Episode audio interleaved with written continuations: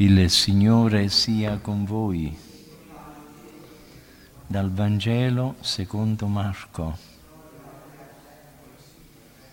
In quel tempo Gesù e i suoi discepoli, compiuta la traversata fino a terra, giunsero a Gennesaret e approdarono.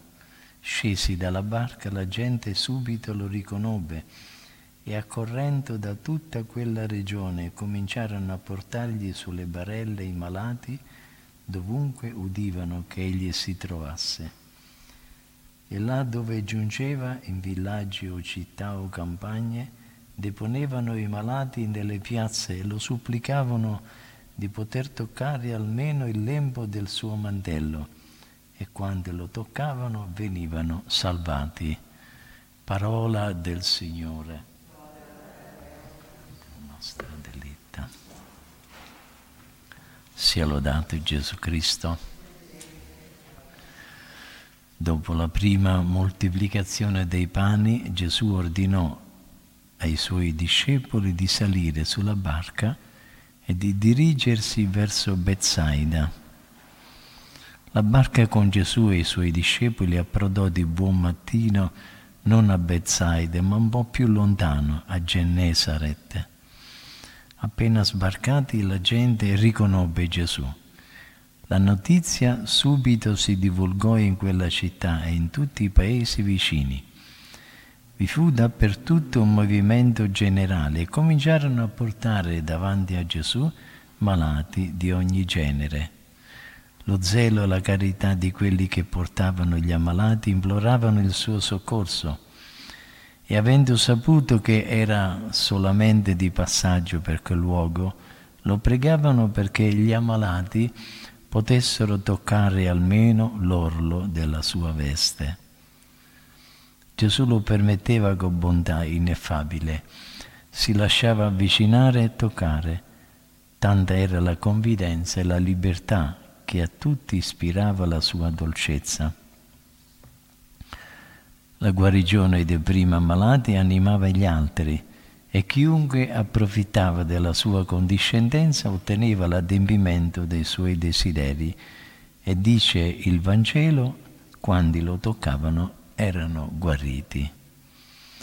Noi cristiani siamo molto più fortunati degli ammalati di cui ci parla oggi il Vangelo poiché abbiamo la grazia di toccare non le vesti di Gesù, ma Gesù medesimo e la sua carne gloriosa, ogni volta che ci accostiamo alla Santa Eucaristia e lo riceviamo nella nostra anima. Anche noi abbiamo bisogno ogni giorno del contatto con Cristo, perché la nostra debolezza è grande e molte sono le nostre malattie spirituali soprattutto. E quando lo riceviamo nella comunione ci incontriamo con Lui, nascosto sotto le specie sacramentali. In ogni comunione riceviamo da Lui benefici senza numero, un torrente di grazie che ci inonda di gioia, che ci dà la fortezza necessaria per andare avanti e provoca la meraviglia degli angeli e dei beati del cielo. Quando ci avviciniamo a Gesù siamo coscienti di trovarci di fronte a un mistero ineffabile. Neppure nelle nostre comunioni più fervorose ci mostriamo degni di riceverlo come si merita. L'Eucarestia è la fonte nascosta da cui provengono all'anima cristiana benefici indicibili che perdurano oltre la nostra esistenza qui in terra. Gesù viene incontro alle nostre necessità e risponde con prontezza alla nostra supplica. La nostra crescente amicizia con Cristo ci porta a desiderare che giunga il momento della comunione per unirci intimamente a Lui. Dobbiamo cercarlo con la determinazione e il desiderio di quegli ammalati di cui ci parla oggi il Vangelo.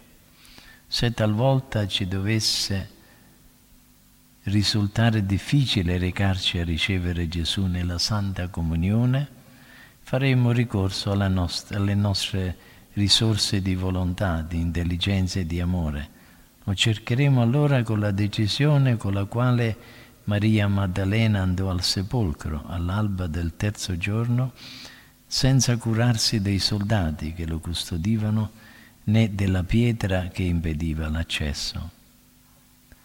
Le condizioni per ricevere sempre con frutto la comunione sacramentale si possono riassumere in una sola parola, avere fame dell'Eucaristia, fame e sete di Gesù, che non si appagano in nient'altro. Il desiderio vivo di comunicarci, sintomo di fede e di amore, ci condurrà a fare molte comunioni spirituali lungo la giornata, mentre stiamo per strada o impegnati nel lavoro o in qualsiasi altra occupazione. La comunione spirituale consiste in un desiderio ardente di ricevere Gesù sacramentato e in un abbraccio amoroso, come già lo si fosse ricevuto. La comunione spirituale prolunga, in certo modo, i frutti dell'ultima com- comunione eucaristica e prepara per la prossima ci aiuta a riparare per le volte in cui forse non ci siamo preparati con la delicatezza e l'amore che il Signore aspettava. Aiuta a riparare per tutti quelli che si comunicano in peccato grave e per quanti hanno dimenticato che Gesù è rimasto tra noi nel sacramento dell'Eucaristia. La comunione spirituale si può fare senza essere osservati da alcuno, senza necessità di digiuno e possiamo farla spesso in qualsiasi ora del giorno.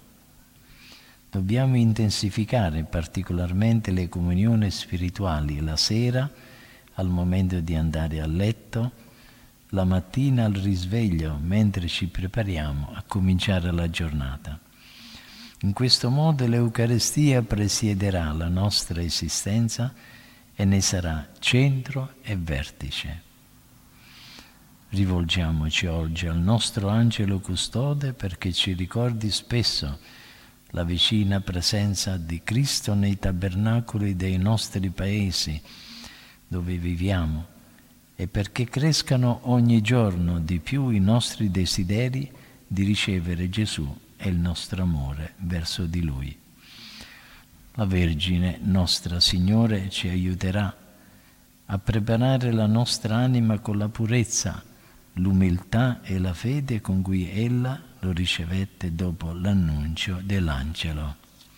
Sia lodato Gesù Cristo.